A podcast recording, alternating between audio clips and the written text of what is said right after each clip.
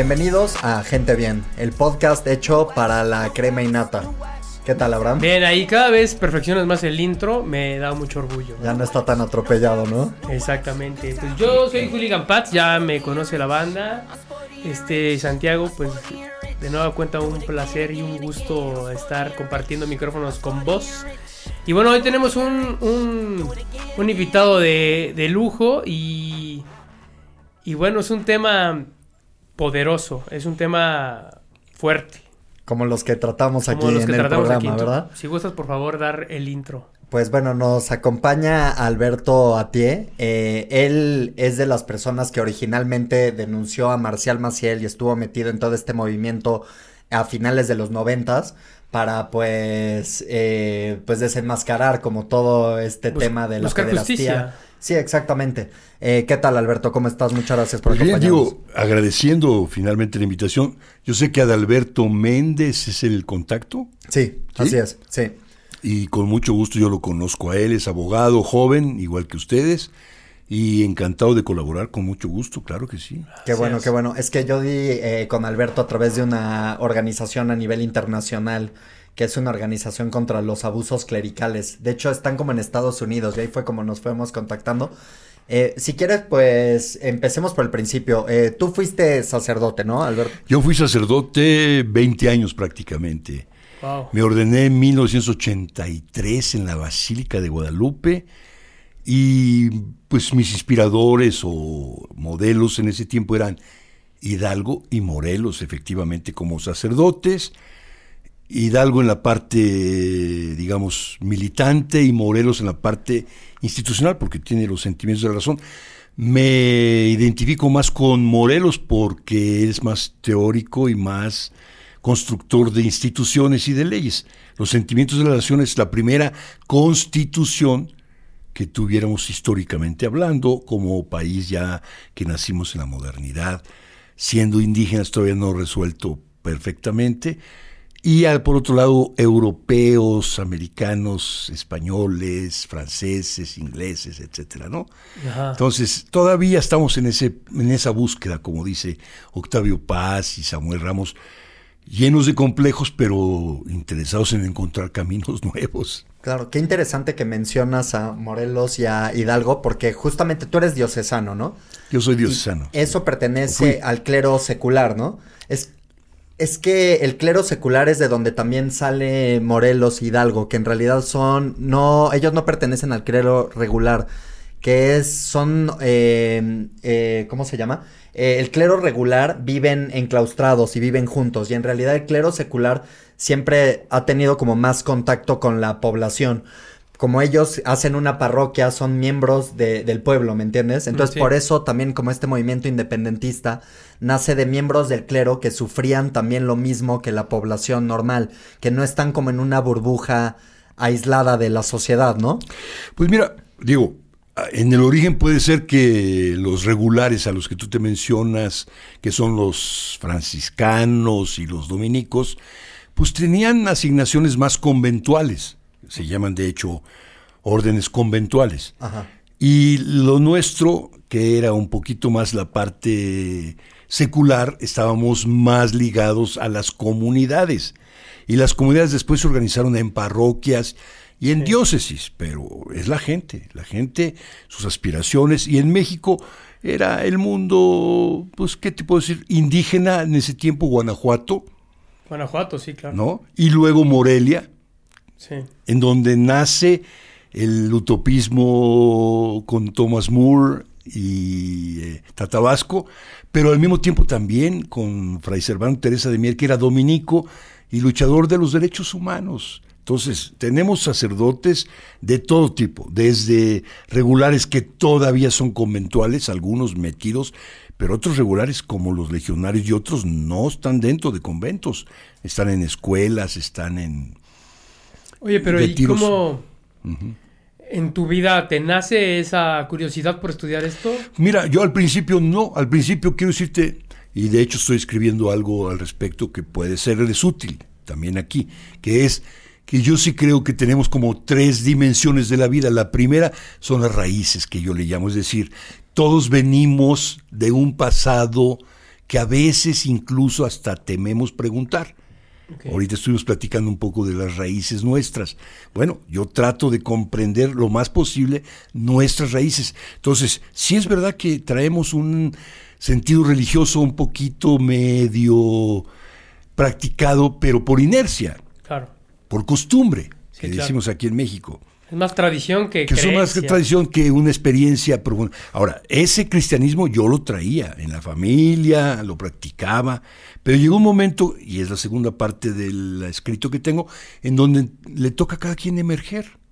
Ustedes han emergido a través de los medios. Qué bueno. Yo, en mi mundo, emergí más a través de mi propia existencia, por un lado, pero también de lecturas. Sí. Lecturas de Nietzsche, lecturas de Juan Rulfo, Pedro Páramo. Y experiencias a veces difíciles como esa que acabo de contarles, que era eh, hasta donde yo estuve, bueno, estuve cerca de San Cristóbal, de Acteal, y luego en el caso de Maciel, de un discípulo suyo, y me tocó escuchar, escucharles. Cada persona tiene su historia, su pasado, pero también tiene su propia manera de emerger. Claro. Yo creo que. Y luego la tercera parte es que todos nos vamos a morir algún día, entonces hay que saber aterrizar, ¿eh? Claro. Y a veces nos cuesta un poco. Entonces, tres momentos: raíces, emergencia de la subjetividad propia, la libertad, el ser cada quien, su propio ser, y ahí entra o no, puede ser lo religioso. En mi caso, sí. En mi caso, yo busqué, yo creo que busqué en parte adentro de mí, que esa es una parte con Germán Hess. ¿no? Claro. Que les recomiendo mucho la lectura con Siddhartha, con El lobo Demian, estepario. el lobo estepario, etcétera, ¿no? Y luego, obviamente, te puedo decir que sí, gracias a tratar de entender que hay un trascendente, esa trascendencia de dónde viene, cómo viene, qué, y bueno, pues cada quien la busca. Yo sí me puse a leer los evangelios y encontré en Jesús un referente para esa trascendencia, pero esa trascendencia dentro del mundo de hoy, que nos toca convivir, buscar mejores condiciones de vida, más libertad, más dignidad, mejores derechos humanos, etcétera. Y yo creo que él tiene ese mensaje doble. Por un lado te dice, vas a morir, todos tenemos que morir. ¿Qué precio le quieres poner a tu vida? Poco, nada, entrégala o no entrégala, etcétera. Y luego, mejora las condiciones de vida de donde te toca vivir. Pues yo creo que sí, eso es una parte importante. Ustedes a través de los medios me imagino que tratan de eso, que es qué podemos hacer para que la gente viéndonos, oyéndonos, mejore como personas. Yo creo que eso es parte de su camino o no. Pues sí, sí lo es. Te digo que nosotros tratamos de hacer el programa con integridad y hacer pues este un, un espacio de temas que no se hablan por lo general. Como demostrar, como demostrar, eh, siempre hemos querido mostrar lo que realmente es, ¿no? O sea, esta yo sí pienso que los medios crean una misma burbuja de, lo- de malo y de cosas, de cosas malas y cosas buenas, ¿no? Nosotros siempre intentamos decir, bueno, re- esto es lo que pasa en realidad, ¿no? Bueno, lo más cercano, ¿no? Digo, todo tiene interpretación. Pero entonces fue tu búsqueda de, de los porqués lo que te llevó a, a esta carrera. Pues yo diría que sí. O sea, primero estudié medicina en la UNAM, ¿eh? ¿Y terminaste? No, lo que pasa es que cuando fui al seminario, precisamente porque creí que Dios podría pedir algo más allá de lo que uno normalmente hace, Sí. porque la normalidad forma parte de nuestra vida, pues no sé desde dónde hasta dónde y cómo, pero... Y luego tratamos de ver si hay algo más allá de la normalidad. Yo creo que Francisco de Asís, que era mi gran, y es uno de mis grandes referentes, me ayudó mucho, tanto en la parte histórica ambiental como en la parte trascendente. Fue un hombre muy libre, no sé. Claro. Y entonces sí, me inspiré en él. Y yo quiero decirte que sí, hubo un tiempo en que traté de ser lo más religioso posible dentro de mi humanidad, que siempre hay limitaciones. Pero adentro de eso me encontré con el caso de una víctima, discípulo de Marcial Maciel, que era Juan Manuel Fernández Amenábar. Tuvo la confianza de, de abrirme su conciencia, su corazón, decimos nosotros. Bueno, todos los seres humanos tenemos una conciencia, a veces un poquito pinochesca, un poco, a veces medio... Claro. ¿Cómo fue este encuentro? Este encuentro fue, mira, a través de, eh, digamos, de personas que lo habían frecuentado, primero de jóvenes como ustedes, que se querían casar. Y querían que uno de los legionarios que lo conocían, Juan Manuel, los casara. Pero de repente, cuando fueron a buscarlo, pues que ya no está. ¿Cómo que no está? Pero si nos dijo que nos iba a casar. Pues sí, ya no está, ya se fue. ¿A dónde? No les podemos decir porque nosotros no acostumbramos a decir a No, dónde mandamos chismosos. a la gente. Eh. La mandamos y se acabó. Entonces se desprende de él y de repente una señora mayor a la que yo ah, conozco y al grupo de mujeres que interpretaban la liturgia en la Navidad y en el año y en la Pascua, que estaba medio prohibido en ese tiempo que la mujer pensara siquiera. Mm, Bueno, ese es un tema que un día, si quieren, platicamos dentro o fuera, me da igual. Ajá. Es. Pero entonces él, la señora dijo, adivinen a quién vi. ¿A quién? Pues a Juan Manuel, pero ¿cómo si ya se había muerto? Nos dijeron que había muerto. Porque además de que no solamente los caballeros, ellos regresaron a decir, no, pues se murió. Pero ¿cómo que se murió? Pero no nos dijeron, no, es que no estamos acostumbrados a decir. Entonces ya lo daban por muerto de repente Apareció. apareció en un hospital ayudado por una de las personas de Espinosa, la dueña o el dueño del Vancomer de ¿Qué le entonces. Bueno, es que es un poco lo que él me contó. Primero que había sido abusado sexualmente por su superior. Y luego había sido usado. Uh, Usado significa no solamente haber sido abusado, sí, sí, sí. es decir, que tú me sirves a mí para mis fines, porque Dios me cuida y me dice y me... Pa, pa, pa. Entonces, eh, Maciel usaba mucho la figura del Papa Pío XII para decir, estoy enfermo, pero quiero ser cristiano. Entonces, necesito que me soben y me masturben para yo poder ejercer mi misión y mi función como creyente. Wow. Entonces, era una mezcla, los niños diciendo, ah, caray, no, pues sí, necesita, si necesitas lo hacemos para que puedas cumplir con tu misión. Pero luego fue usado porque Maciel era además drogadicto, es decir, adicto a cierta sustancia, La morfina. a la morfina, A la dolantina. morfina, pero también hay, hay otra, me parece. Son dos sustancias las que utilizaba él.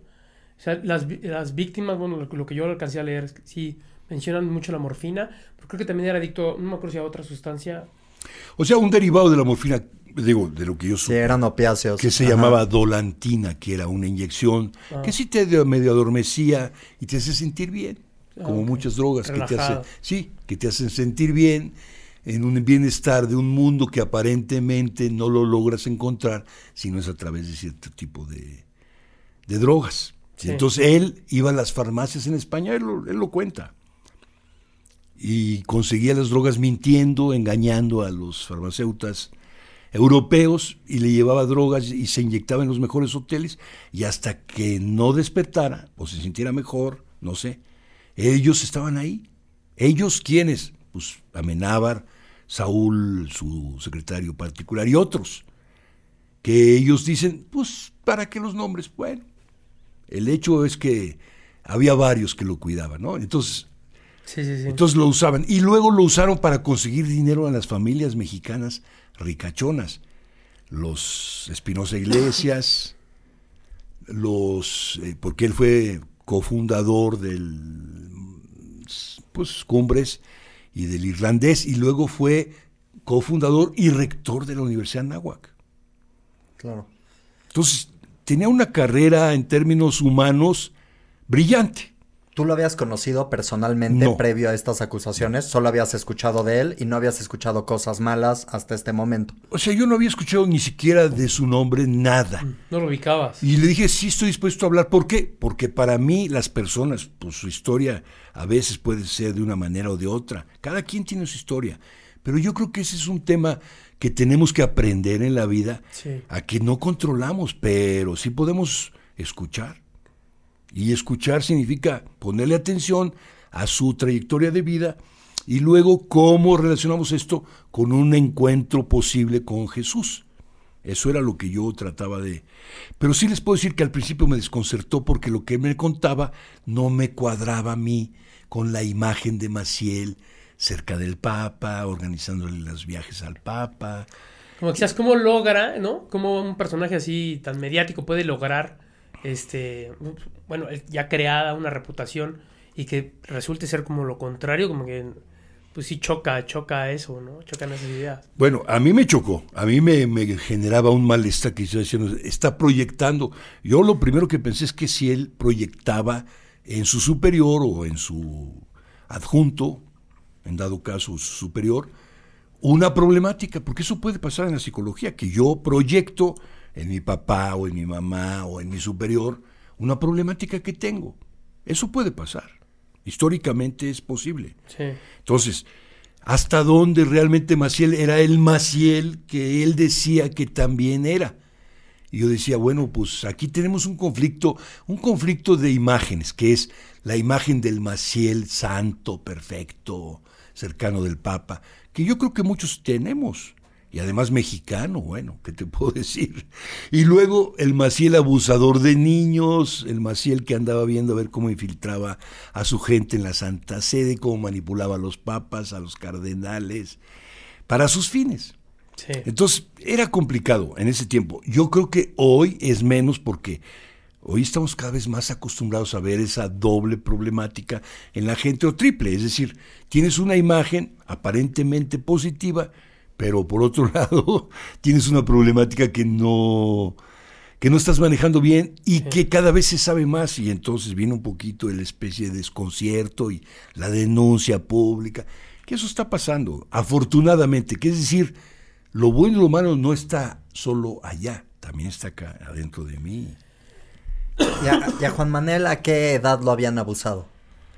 Pues él dice, ¿no? De niño, 14, 13 años. ¿Y hace cuánto tiempo había pasado? ¿En qué, años había Pues yo lo encontré a él ya mayor. Eh, de hecho, dice él, porque es un tema que tendríamos que investigar, pero bueno, que lo haga otro para que no se genere, porque luego viene la parte de que, ah, es que tú tenías tu interés. Sí, sí, sí. Que lo haga otro. Y él, yo lo conocí ya mayor, habiendo hablado con Maciel, diciéndole, oye, tengo esta problemática, ya no quiero seguir y le dijo, pues, ¿qué te falta? ¿Dinero? Yo te doy, pero no te salgas. Y menos digas lo que hemos vivido, porque entonces yo voy a cambiar de forma de ser y pues te voy a desaparecer a ti también. O sea, era una amenaza ya. O sea, una amenaza veladona, pero sí, efectivamente. Entonces, Maciel podía comportarse o muy cercano al Papa, que es un poco el tema que yo trato de entender mejor, que es podemos estar muy cerca del hombre más santo y más inteligente o más recto del mundo, pero al mismo tiempo después o durante ¿eh? tengo mi propia agenda. Sí. Y entonces ese tema de la personalidad doble o triple que tenemos los seres humanos es algo que siempre me ha interesado mucho, que yo quisiera o yo trato de primero comprender y luego de ver si podemos analizarla en conjunto. Yo creo que Maciel en lo religioso se presta mucho a esta doble personalidad, porque por un lado sí es un hombre muy, dice, aunque hay un informe que dice que no le interesaba lo religioso, pero él dice que nació en la persecución o guerra cristera, en Michoacán, en esa zona ¿eh? Cotija. Cotija, Exactamente. Y luego eh, que Dios me inspiró para crear una congregación para salvar a la iglesia del ateísmo moderno, etcétera, que hoy no es un ateísmo militante, sino es, una indiferencia, es puedes creer lo que tú quieras. Lo importante es que haya coherencia entre lo que dices que crees y lo que vives, porque pues si no, ¿para qué? ¿Qué caso tiene? Entonces yo creo que estamos en un buen momento de muchos jóvenes como ustedes que no creen en términos tradicionales, o si lo creen es por tradición y por repetición, pero en realidad lo que buscan más bien es una especie de coherencia entre lo que dices creer y lo que vives realmente. Vamos a ver si es cierto. Y eso está bien, yo, yo no lo veo mal. Claro, pues en países desarrollados yo creo que la institución está en una decadencia impresionante. Además. sí. Ajá, que en los únicos países donde todavía eh, la Iglesia Católica tiene un auge, no, es en, en América Latina y en África, y o sea, en, en lugares como en Europa, eh, las iglesias ya las han abandonado. Es que en muchos de estos países, como hay más Estado de Derecho, se han tenido que indemnizar a las víctimas de abuso sexual, cosa que en México no han abierto la cartera y también pues los ha medio quebrado. Eso, yo creo que el Internet le afecta a este tipo de instituciones monolíticas muchísimo, porque esta información ya está allá afuera. Tú después empiezas a escuchar de, de otros, eh, de otras víctimas de Maciel, ¿no? O sea, mira, primero traté de luchar aquí en México, adentro, porque yo sí quiero decir que hay como etapas. Imposible. Luego, imposible, entonces me, me voy a Chicago, a Estados Unidos, dos años. Y si escuchas de otros que los Y había sí, abusado Maciel. O sea, no solamente escucho de casos, Ajá.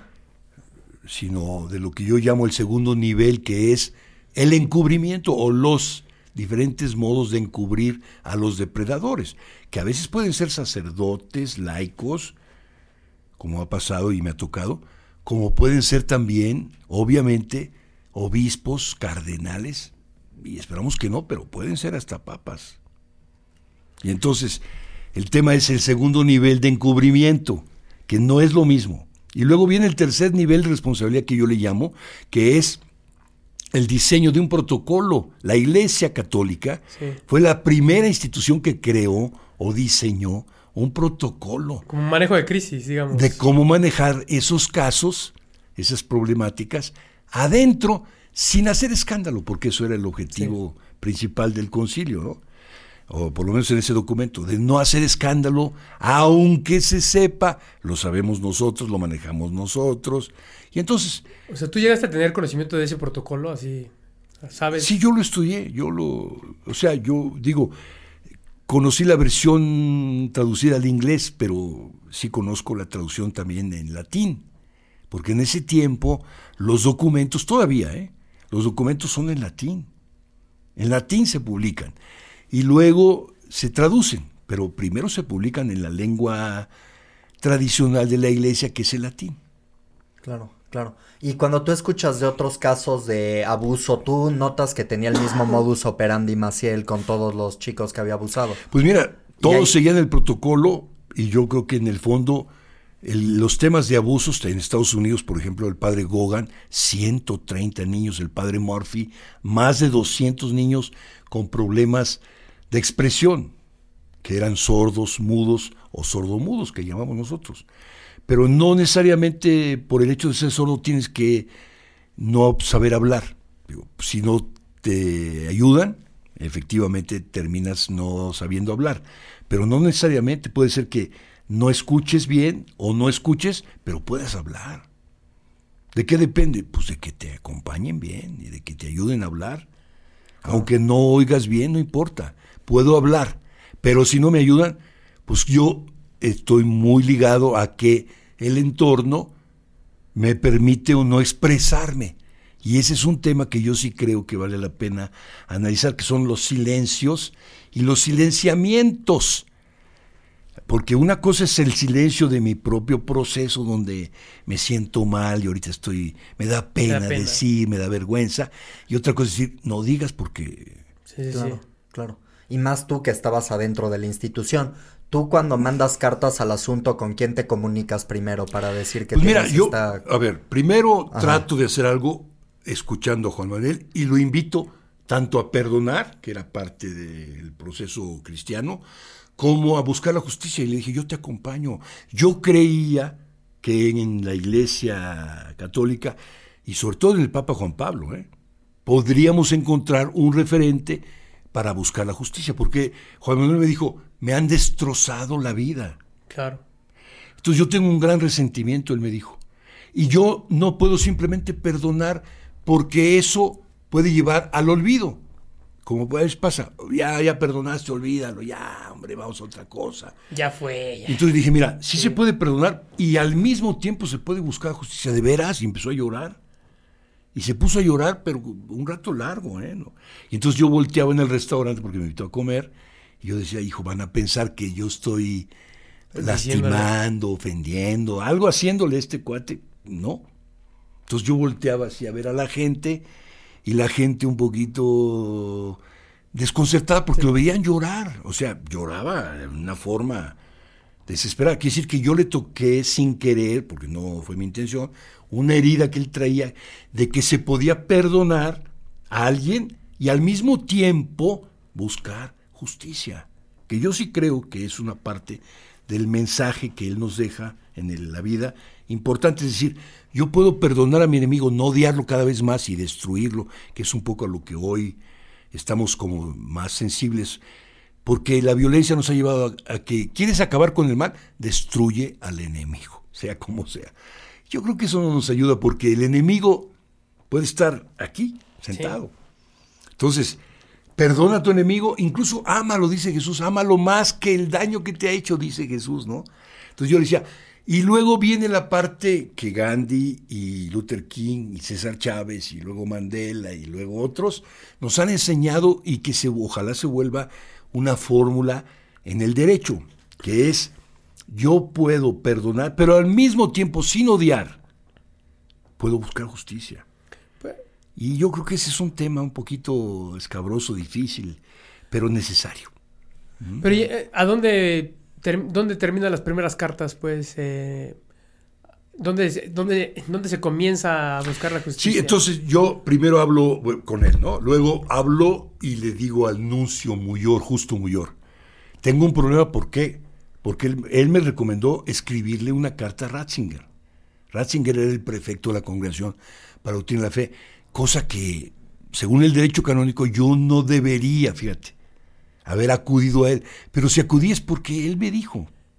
Yo no. ¿Por, qué, según el derecho canónico, no se puede? Porque te estás porque saltando, instancias? saltando instancias que deberías de... ¿Con quién deberías de haberlo tratado tú primero? ¿Aquí con Norberto? Con, Norberto. Ok, ok. Que era cómplice porque protegía a Maciel, que es el segundo nivel. Tú en ese momento no sabías que era cómplice tampoco. Tú todavía confiabas en la institución, por eso... O sea, a ver, había ido a verlo. Ajá. En el 97, en abril, mayo del 97 pero me sacó. ¿Le comentaste este tema?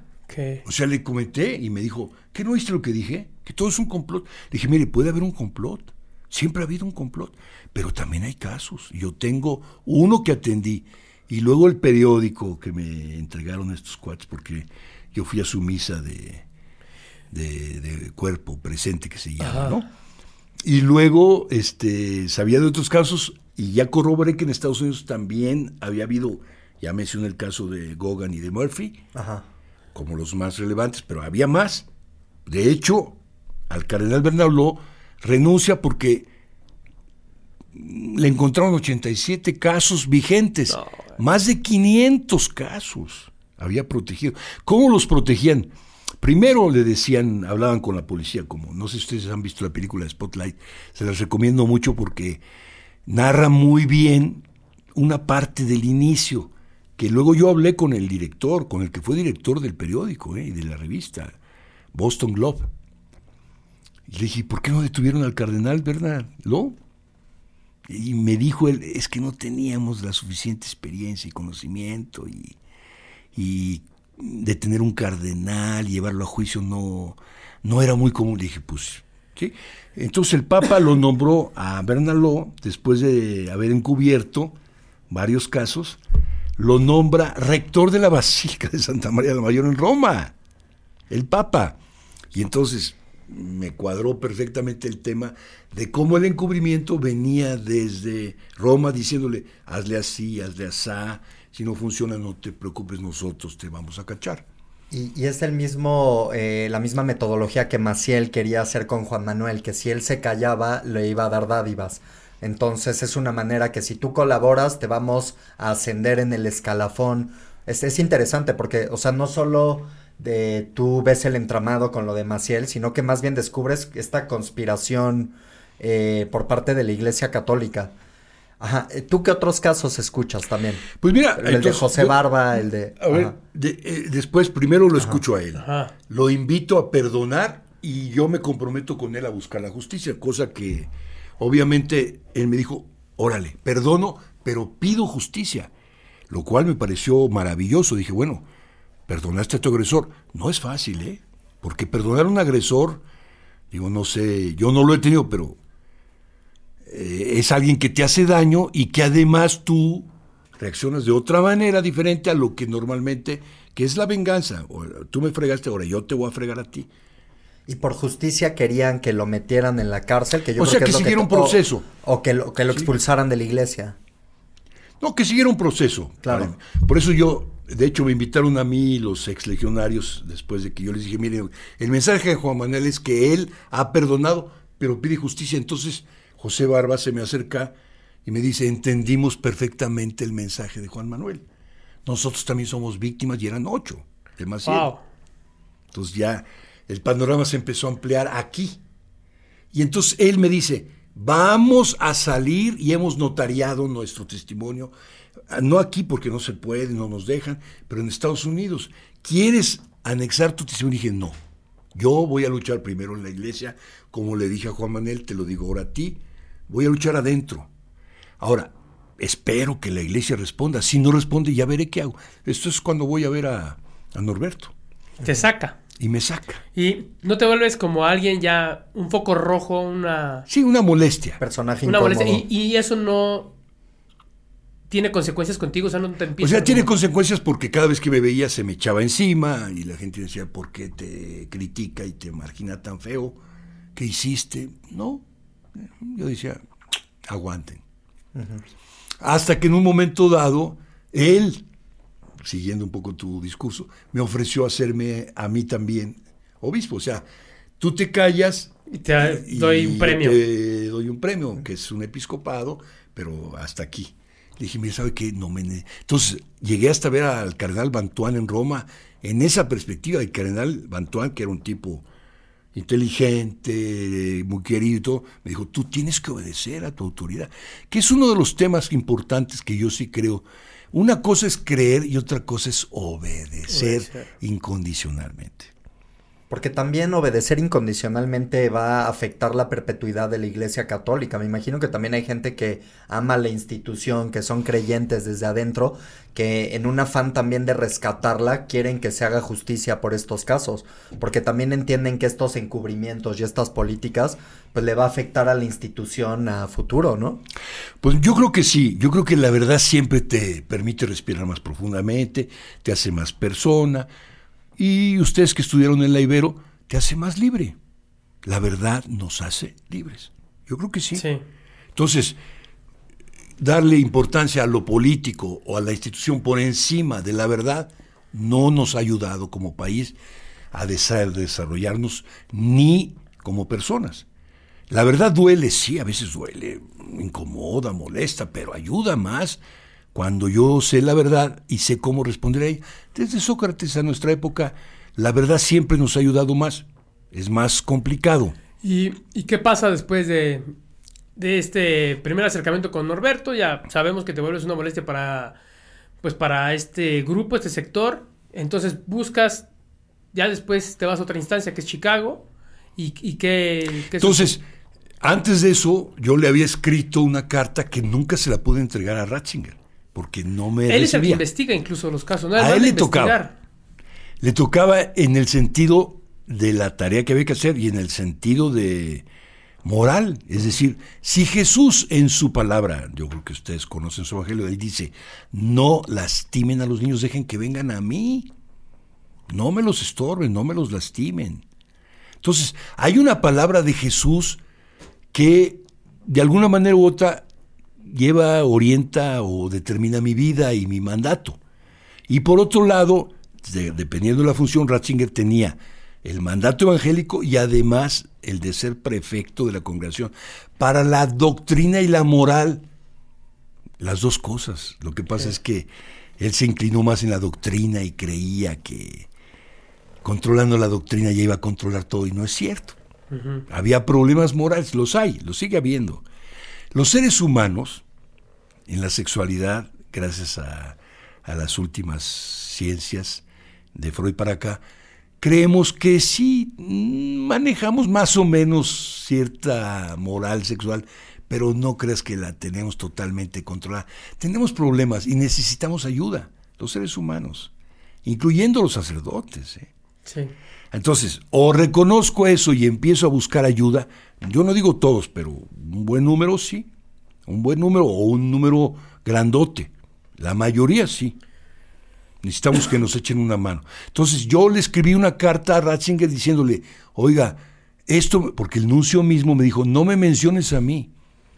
Sí, pues, Entonces yo lo mencioné a él diciendo, el nuncio, si yo no, si el nuncio no me recomienda ese paso, no lo doy, porque yo no soy experto en derecho canónico. claro. De hecho, el nuncio después dijo, no, es que yo a ti le recomendé ir a ver a su obispo. No es cierto. Pero bueno, era como para cubrir la norma, Salvando su carrera. salvando la carrera y todo, y a final de cuentas, bueno. Ajá. Y no pasa nada con esa carta, entonces. No, entonces le hacen saber a Rivera y Rivera me dice, estás fuera del episcopado totalmente en todos tus servicios. Ah, bueno.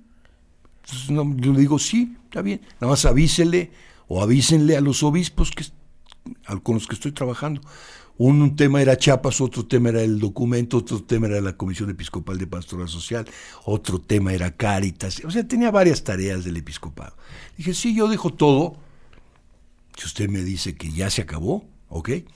Nada más encárguese usted, no yo. No, tú mismo. Ah, bueno. Entonces yo les mandé unos memoranda a cada obispo, que lo deben tener, o lo deben, no lo sé.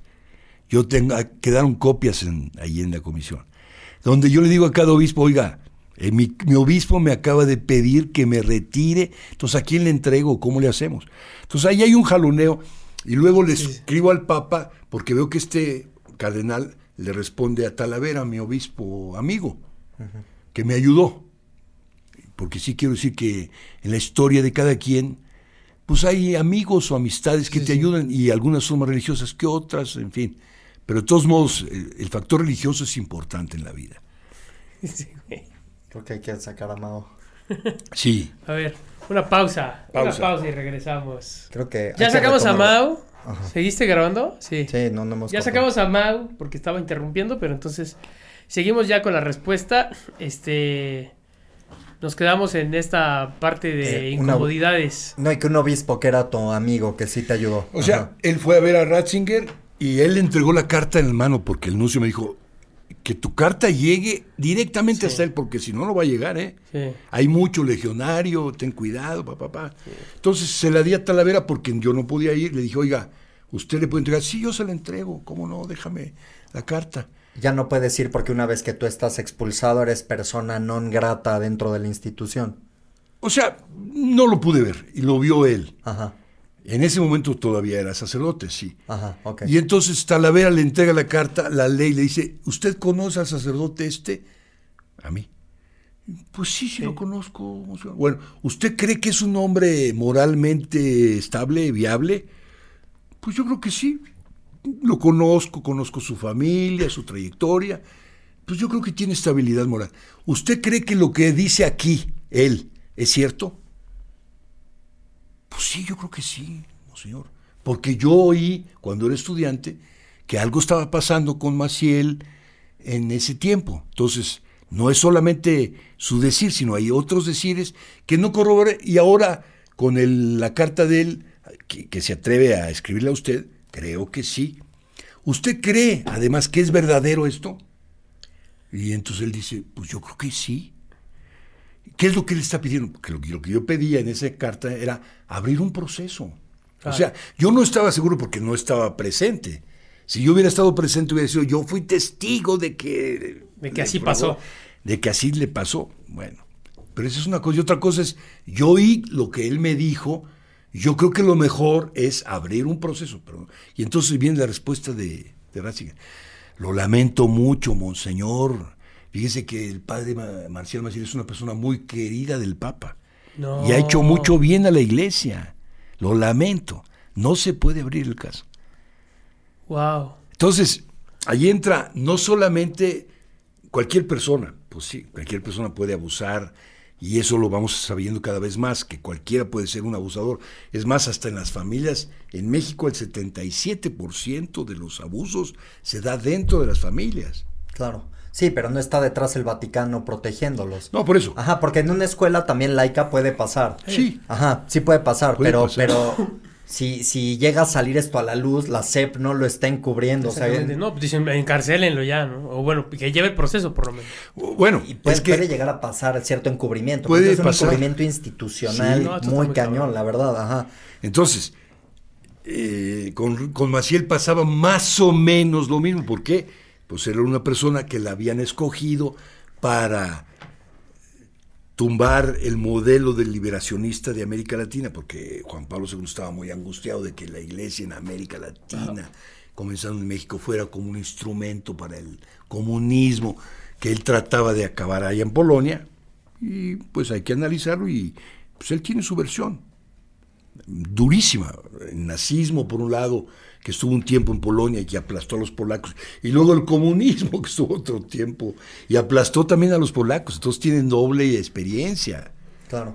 Y también los legionarios son muy importantes para la Iglesia Católica porque tienen seminarios, porque tienen escuelas, porque siguen, para, bueno, para empezar tienen dinero y aparte también son un semillero para sacerdotes, para una cosa que está en completa decadencia. Esa es la razón de, de- de su poder adentro Pues de la Iglesia Católica. además de eso, que es cierto, estaba que él había sido elegido para acabar con el comunismo porque él odiaba el comunismo y él tenía una alternativa para las clases ricas, poderosas, de bajar el cristianismo al modelo popular.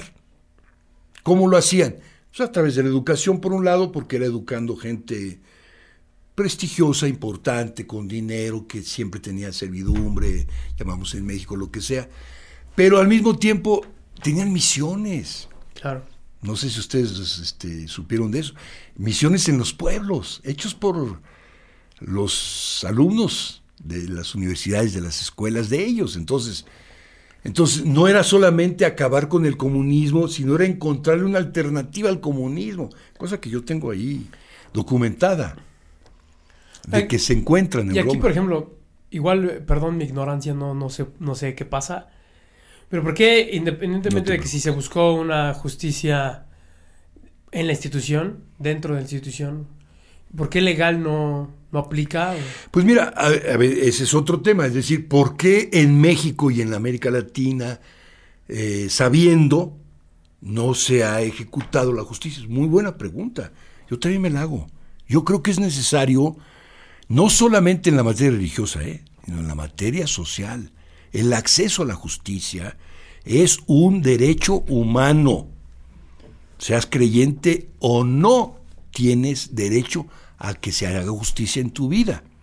Porque legalmente me imagino que siempre se pueden perseguir estos crímenes. La- el gran problema que aquí había más bien es las complicidades entre la institución, el poder, el poder económico, político, porque los legionarios tienen un pie metido en todas partes.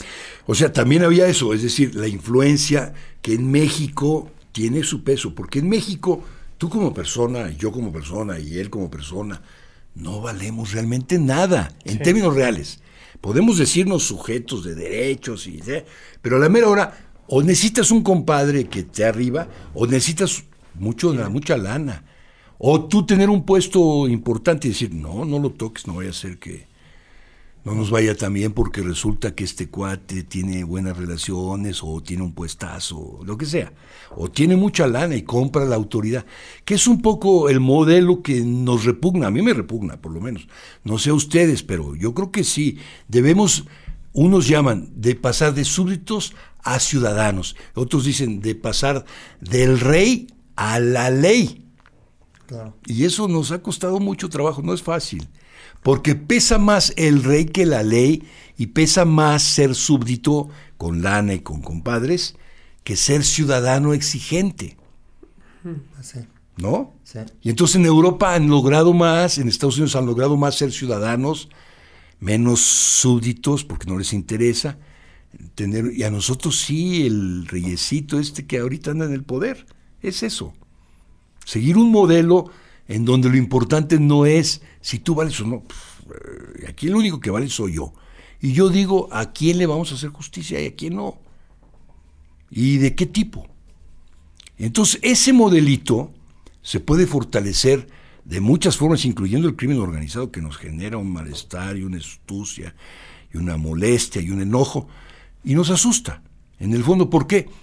Porque para poder tener poder, cualquier cosa es posible si yo me considero superior a la ley, a las instituciones, a la constitución, a los procedimientos. Yo determino. Y entonces, ¿qué, qué le pido al otro? Lealtad, incondicionalidad. Sí. Es que estas actividades ilegales sí este, operan con el amparo de la ley con, y, con toda clase de complicidades. Cuando hablas del crimen organizado, ahorita estaba leyendo el libro este de las siete mafias chilangas y entonces te hablan de las mafias adentro de los mercados.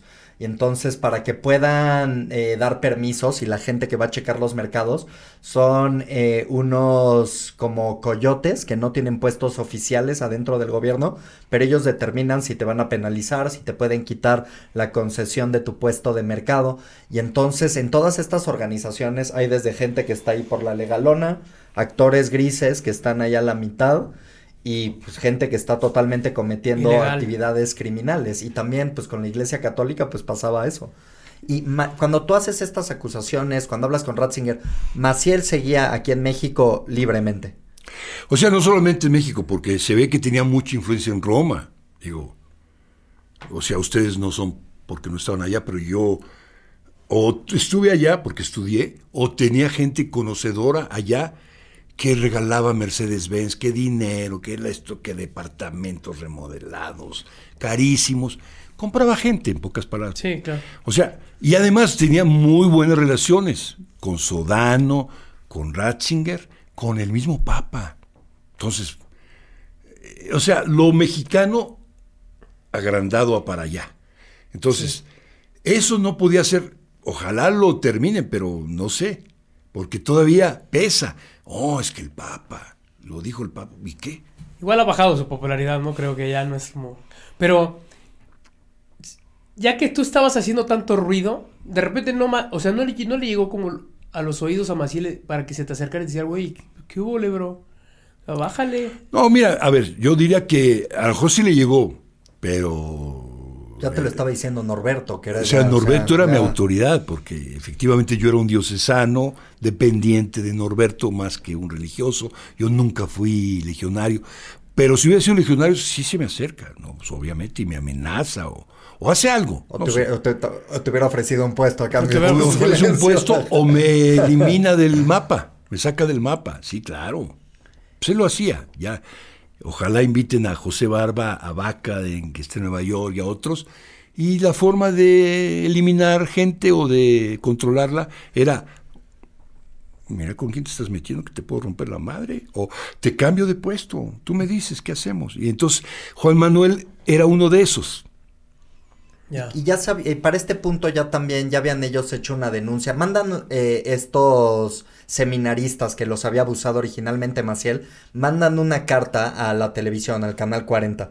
Eh, y es como la primera vez que se hace público esto en México, que fue un reportaje ahí que hizo Ciro Gómez Leiva. De hecho, les quitaron la concesión del Canal 40 quienes la tenían por el poder que tenían los legionarios, porque los amenazan hasta antes de que hagan es que es un choque muy cabrón entre el México autoritario y cuando México se empieza a democratizar y cómo estas instituciones autoritarias todavía quieren mantener control de cosas que, están perdiendo. ¿Para estas alturas ya habían mandado esta carta o todavía no era absolutamente público? no, mira, a ver, es que hay varias líneas y yo diría que una de las positivas era la apertura de los medios, porque definitivamente era muy complicado de los medios y de los grupos que estaban detrás de los medios. Los Servitje, por ejemplo, y la presidencia de la República con Cedillo, etcétera, que no querían que se abriera el caso, porque decían, oye, pero es muy tarde y es demasiado tiempo. Claro, claro. Yo había leído que el Líbano Sáenz, que trabajaba, le manda una instrucción de que no hagan público. De que no, de que no muevan las olas porque no tiene caso. y claro, Maciel está detrás de esto moviéndose. Norberto Rivera también. De hecho, se le hinchó encima a este Salvador Guerrero Chiprés de la jornada que ustedes deben conocer, que ahorita está en el Consejo Ciudadano, de diciéndole mentiroso y de que anduvo sembrando él por sus pistolas cosas, que era un, pues, un estafador Y entonces el otro, en vez de abrir una denuncia y decir, pues vamos a los medios y lo abremos en... No, él se la tragó. Bueno, yo diría, no es lo mejor, pero bueno, Norberto Rivera sacó las uñas, le pegó a medio mundo, trabajó con empresarios, sí. Era una guerra muy fuerte que algún día esperamos que se conozca todo el significado que está detrás de esta guerra. Pero yo un reconocimiento le quiero hacer a los medios, quiero decirte a Ciro Gómez Leiva, a esta Iglesias que trabajaba con él, porque se la aventaron y aguantaron. Pero últimamente ves cómo se rompe, porque lo rompen. Por eso les digo, felicidades a ustedes, pero ojalá duren un buen rato. No sabemos. A lo mejor ya cambió el clima y ya cambió el ambiente. ¿Quién sabe? No sabemos. Pues sí. Sí, exactamente. O sea, eh, puedes darte cuenta de una cosa, pero eh, la realidad es más grande. Sí. Y entonces, a lo mejor yo me vuelvo muy moralista en una parte, pero estoy sacrificando Sí, un pedazote grande. Digo, te cuento contar una anécdota. Por ejemplo, don Manuel Espinosa Iglesias, el dueño de Vancomer, al que su hija Guadalupe me contó, después de mi regreso de, allá de, de Chicago, que yo no sé si lo sostenga ahora o dónde está, porque luego resulta que no quisiera yo tampoco embarrarla a ella, pero bueno, ojalá un día la entrevisten ustedes. Ella dice que tenía un problema muy serio en su matrimonio y Juan Manuel vio causales de nulidad en dicho matrimonio, pero que no se podía meter porque su superior le dijo, con estas familias no nos vamos a meter porque trabajamos con las dos. Entonces era la familia Espinosa Iglesias y la de Lelo de la Rea, que era del Grupo México. Pues imagínate, o sea, mucho dinero de por medio. Y los legionarios trabajaban con las dos familias. Y entonces el papá le dice a ella, hay causales y no se va a meter, ahorita vamos a ver. Entonces dice que se metió a su despacho y habló con Maciel directamente, a Roma. Y le dijo, usted se va a encargar de la nulidad del matrimonio de mi hija. Y no quiero discusión, ¿cuánto cuesta? Tanto. Adelante. Cuente con eso, lo que sea. Y entonces Maciel se encargó él de la nulidad, dice, ¿no? Y luego saliendo le dijo, hija, y no juzgues a Juan Manuel porque sabemos que se lo han estado abusando sexualmente, pero bueno, no lo, o sea, él sabía.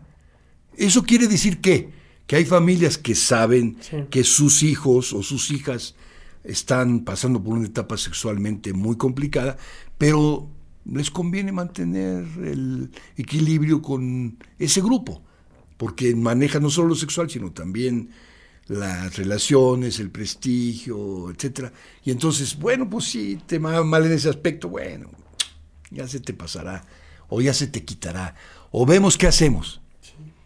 Y hay familias destruidas, pues a mí me tocó. Entonces, yo les diría, muchachos, cuiden su vida, cuiden su instrumento de trabajo, porque qué bueno que lo abren, pero no sabemos hasta dónde puede llegar. Yo después de lo de Ratzinger y de oír esas palabras que me las dijo a mí Talavera, se me echó encima toda la institución. ¿Tuviste miedo? No, yo, o sea, manejo no solamente los abusos sexuales, también lo, lo de Acteal, lo de los indígenas que tenemos, Sí, sí, sí. grandes pendientes desde hace mucho tiempo allí, que no hemos resuelto adecuadamente. Y les ha llovido y los han masacrado horriblemente a los indígenas en México. Entonces, eso pasa por la iglesia, sí, pero también pasa por el poder. Entonces, cuando tú pones en cuestión el poder, te arriesgas. Sí. Y yo les digo, háganlo. Por eso estoy aquí.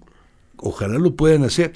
Pero sí les digo, tengan cuidado, porque les pueden romper la mazorca a ustedes también. A ti se te echa encima entonces la institución. ¿Y de ahí qué pasa? Entonces yo me salí, me salí del ministerio, me fui a trabajar fuera de la Ciudad de México porque ni siquiera podía trabajar ni vivir en la ¿Pero ciudad. sigues siendo sacerdote? No, Ah, no. renuncié en 2003 con una carta a Juan Pablo, Ah. renunciando en forma irrevocable. Claro que después el nuncio me dijo, mira, podemos arreglar tu asunto, échale una firma y ya quedas fuera. Dije, mire, ese no es el problema, monseñor. Cópola. No es el problema que yo firme o no. El problema es si resolvemos estos asuntos pendientes dentro. No, por eso que está fuera de mi competencia. Bueno, pues me avisa. Cuando tú renuncias, eh, esto eh, pues es un problema para tu fe, te cuestionas tu fe en la Iglesia Católica, tú sigues siendo creyente, eh, ¿cómo es la decepción de, de que te haya pasado Pues muy buena esto? pregunta, te diría, a ver, yo sí creo que cada persona tiene que responder en conciencia. Pero acuérdense de Trump que dijo, yo no me siento culpable de nada y lleva 91 pendientes a la corte. Entonces, tú puedes ser responsable, pero no tener la repercusión en tu conciencia del daño que eso puede provocar, incluyendo en el país más democráticamente estable que existe en el mundo, que es los Estados Unidos.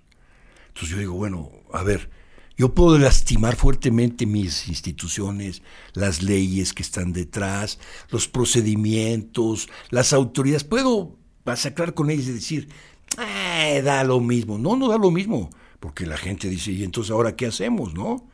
Yo sí creo que no, aunque no tenga conciencia, yo sí la tengo.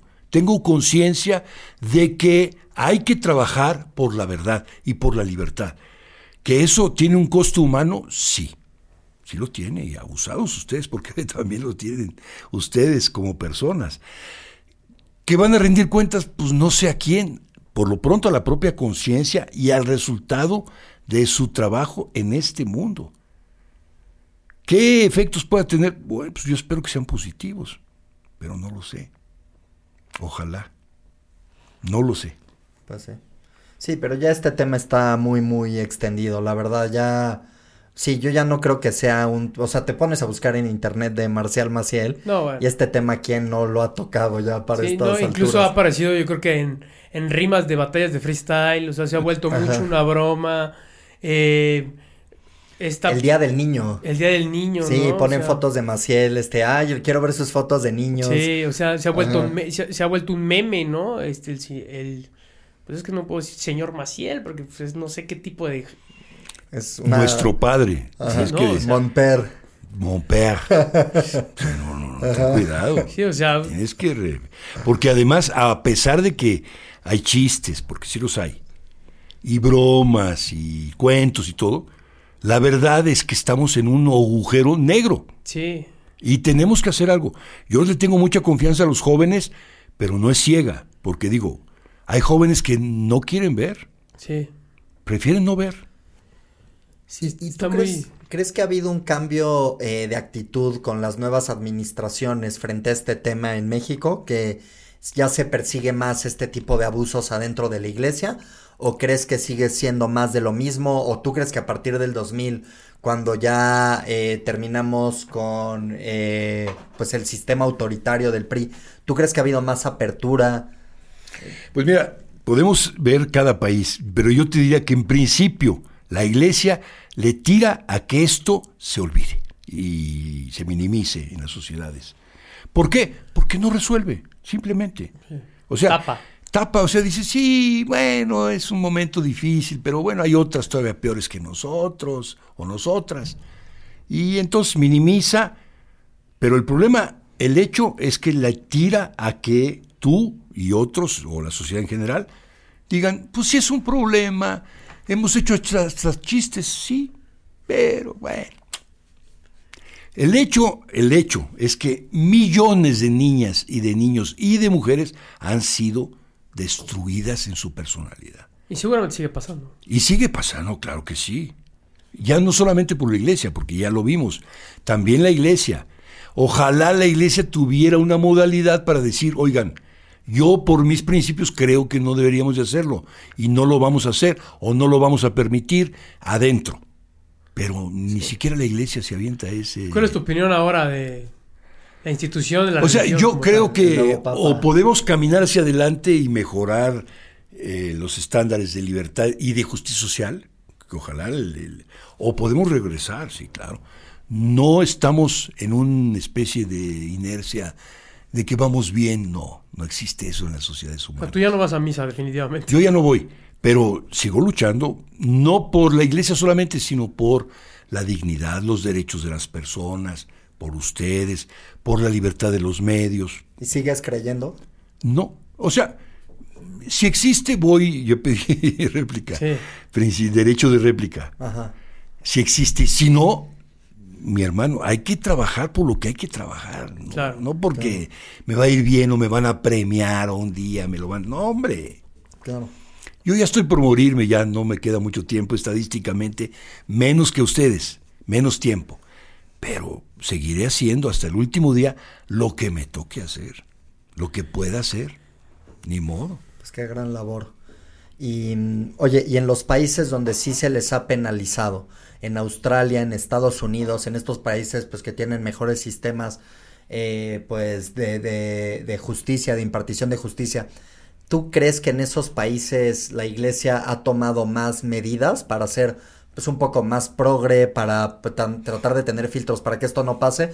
¿O de plano ya están quebrados por indemnizar a tanta gente? O sea, mira, es que hay que, tú dices muchos países, yo te digo sí, y hay que analizar cada país. Estados Unidos le ha metido mucho el diente al tema de los depredadores, qué bueno, pero no tan fuertemente al segundo y sobre todo al tercer nivel.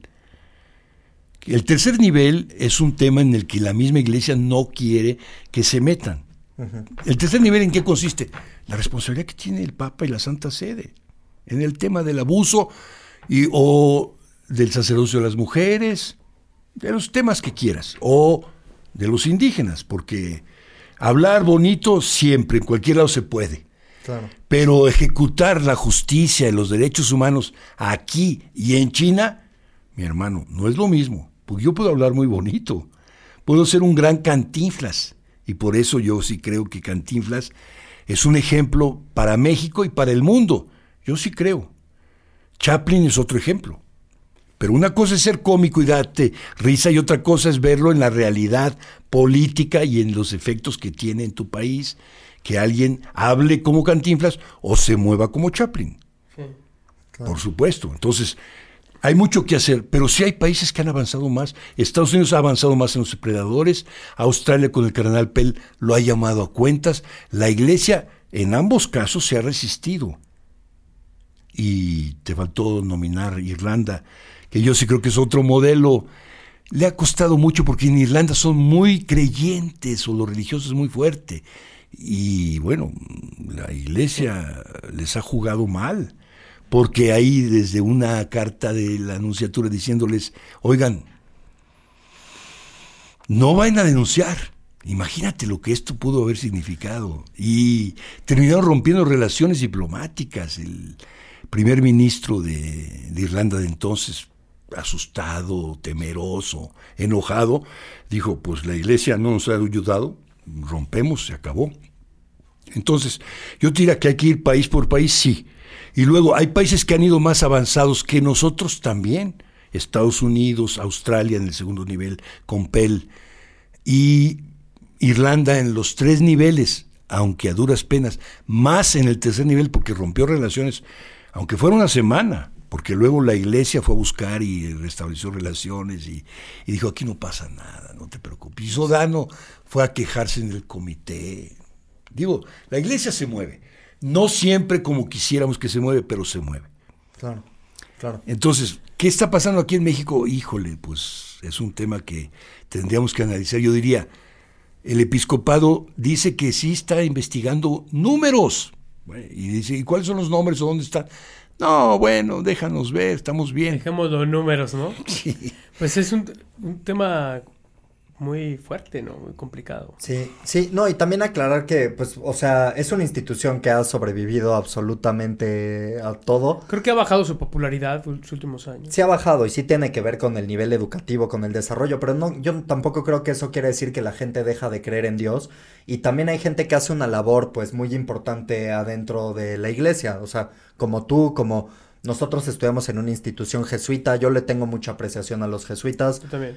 500 años educando a la gente, los jesuitas estos que Los que asesinaron. asesinaron ahí en- el norte. y es en, en algunas comunidades que están totalmente alejadas de la civilización, lo único que llega es la iglesia católica, no les llega el Estado, no les llega, pero, pero todavía existe eso y es una cosa que también tampoco hay que generalizar, Sí, pero, pero, los, sí- los mataron, no se, te olvide- Sí. no se les olvide esta parte, que los mataron. Claro. Sí, los Entonces, mataron. el tema quiere decir que el crimen organizado sí puede hacer negociaciones y Sí. le pueden caer bien, pero va a lo suyo. Sí. Y si me estorbas, te mato. Y fue por darle refugio a pues a un a, uno que, manejaba el turismo. Sí, alguien que estaba huyendo. Tratando de, de, ver cómo promover el turismo, pero al mismo tiempo no comprometiéndose ni claudicando frente al crimen organizado. Lo fueron a matar. Y si se las atraviesan dos o diez o veinte jesuitas, los matan. Sí. Entonces, digo yo... sí es preocupante lo que está pasando porque es el uso de lo religioso. Morena nació el 12 de diciembre y él trató a ni hace oración todos los días, ¿eh? Claro. O sea, no, no, no, no, no creamos que solamente lo religioso está cuadrado a lo eclesiástico, no. Rezan por él y le dicen, tú eres el Mesías de este mundo, tú vas a salvar a este México y al mundo entero. Es cuestión de tiempo. Lo crean o no. Claro. ¿Qué importa? Entonces, el uso de lo religioso también existe en México, en América Latina y, en, el mundo. Sí, y en, varias cosas, ¿no? No, no tanto, no, tan, no solamente en la política, muchas veces hasta en la música, ¿no? Podemos ver sí, eh, el uso de estos símbolos. Tiene su valor, tiene su peso. ¿no? Lo ha utilizado a la Virgen durante toda su carrera, pues que le ha funcionado también, ¿no? Eso de, eh, tiene una canción que se llama Virgen Morena, ¿no? O sea, todo este uso para los mexicanos es importantísimo. Para los mexicanos la Virgen yo creo que es está está Jesucristo y está ahí pegadita la Virgen de Guadalupe. Y toda Latinoamérica, viene mucha gente de Latinoamérica. O sea, en México se puede ser ateo, masón y creyente al mismo tiempo. Al mismo tiempo, totalmente. Entonces, no quiere decir que son mundos que cada, cada quien se maneja a su modo. No, no, no. Se puede ser masón y creyente, se puede ser ateo y creyente, se puede ser indiferente y por si las dudas no vaya a ser mejor que me encomiende aquí a el famoso hashtag México cómico mágico musical. Así estamos, Santiago. Esa, esa manera de ser mexicano tenemos que irla superando o superarla. Ojalá, si es que lo logramos. Pero si no, vamos para atrás, ¿eh? Pues eso sí. Y significa, pues el jefe manda. Oye, que tú, pues yo le suplico aquí a que me tenga misericordia. Pues sí. Pues Oye, pues la verdad, no sabes cómo te agradezco la oportunidad de poder hablar de este tema, pues tienes una historia fascinante luchando contra el poder de este país, ajá, contra, ajá, y no, no, y del Vaticano y, y pues muchísimas gracias por compartirnos tu historia. Como siempre aquí nosotros aprendiendo. No, sí, muchas gracias. Eh, también por esta pues libertad con la que hablaste, ¿no? O sea, no, no, no te censuraste en, nada y eso está chido. Ojalá más gente viniera así, porque luego igual se, se privan tantito, pero siempre compartiendo estas experiencias personales y sociales, eh, pues para que toda la banda tenga un poquito más de conciencia y pues que vea que no todo es la burbuja en la que vive. Exactamente. Pues mira, yo tengo en mi screensaver y lo trato de vivir, que dice, llegaré hasta donde llegue. ¿Cuándo? ¿Cómo? no sé. Pero sí te puedo decir que hay gente que no le gusta mi manera de pensar y de opinar. Está chistoso, en estos, en estos nuevos tiempos se pide mucho la, la tolerancia, la tolerancia y, el, y, el, este, y la aceptación de diferentes maneras de pensar, pero cuando realmente ven una manera distinta de pensar, pues les brinca, ¿no? Es como de, no, espérate, no, no era para tanto, ¿no? Así regrésate tantito, tres pasos, pero digo, qué buena onda que, pues que viniste. Y pues Santiago, muchísimas gracias de nueva cuenta. Gracias Santiago, gracias. Gracias. ¿Cómo te dicen a ti? Pats. Pats. Pats. Pats. Bueno, gracias Pats, gracias Santiago por este espacio de libertad. Claro. O sea, no le, no somos monedita de oro para caerles bien a todos porque las moneditas de oro le pueden caer bien a todo. Pero es mejor pensar y ser cada vez más libres, sí preocupados por el entorno. Yo creo que sí. Siempre luego, yo lo he sido, lo he tratado, y lo sigo siendo. Yo pienso que la gente pobre en México y en China merece una vida más humana, sí, más libertad y mejores oportunidades, sí, claro que sí. Aquí y en China. Pero eso no significa claudicar a mi forma de pensar ni a mi compromiso. No. No lo voy a hacer hasta que me muera. Eso. Muy bien. Pues muchísimas gracias. Nos vemos la próxima semana, los lunes, Digo todos los lunes, pero hay lunes en los que nos Hay hemos que saltado. Ajá. A veces Eh, nuestros lunes son martes, pero Ajá, síganos. no es el próximo, es el próximo próximo, pero próximo pues, del próximo. eh, no duden en suscribirse, darnos like, eh, darle clic a la campanita para lo que, los que nos escuchan y nos ven en YouTube. Y pues esto fue Gente Bien, el podcast hecho para la crema y nata. Gente bien como los legionarios de Cristo. Que lo escuchen eh, con sus mocasines sin calcetín, mientras el Cadi les carga los Yo dejé de golf. creerle al sacerdote cuando vi que traía unos tenis más caros que los míos. Ajá, muy bien, muy bien. Ya, de Eso conclusión, pues muchas gracias. Nos vemos. Chao.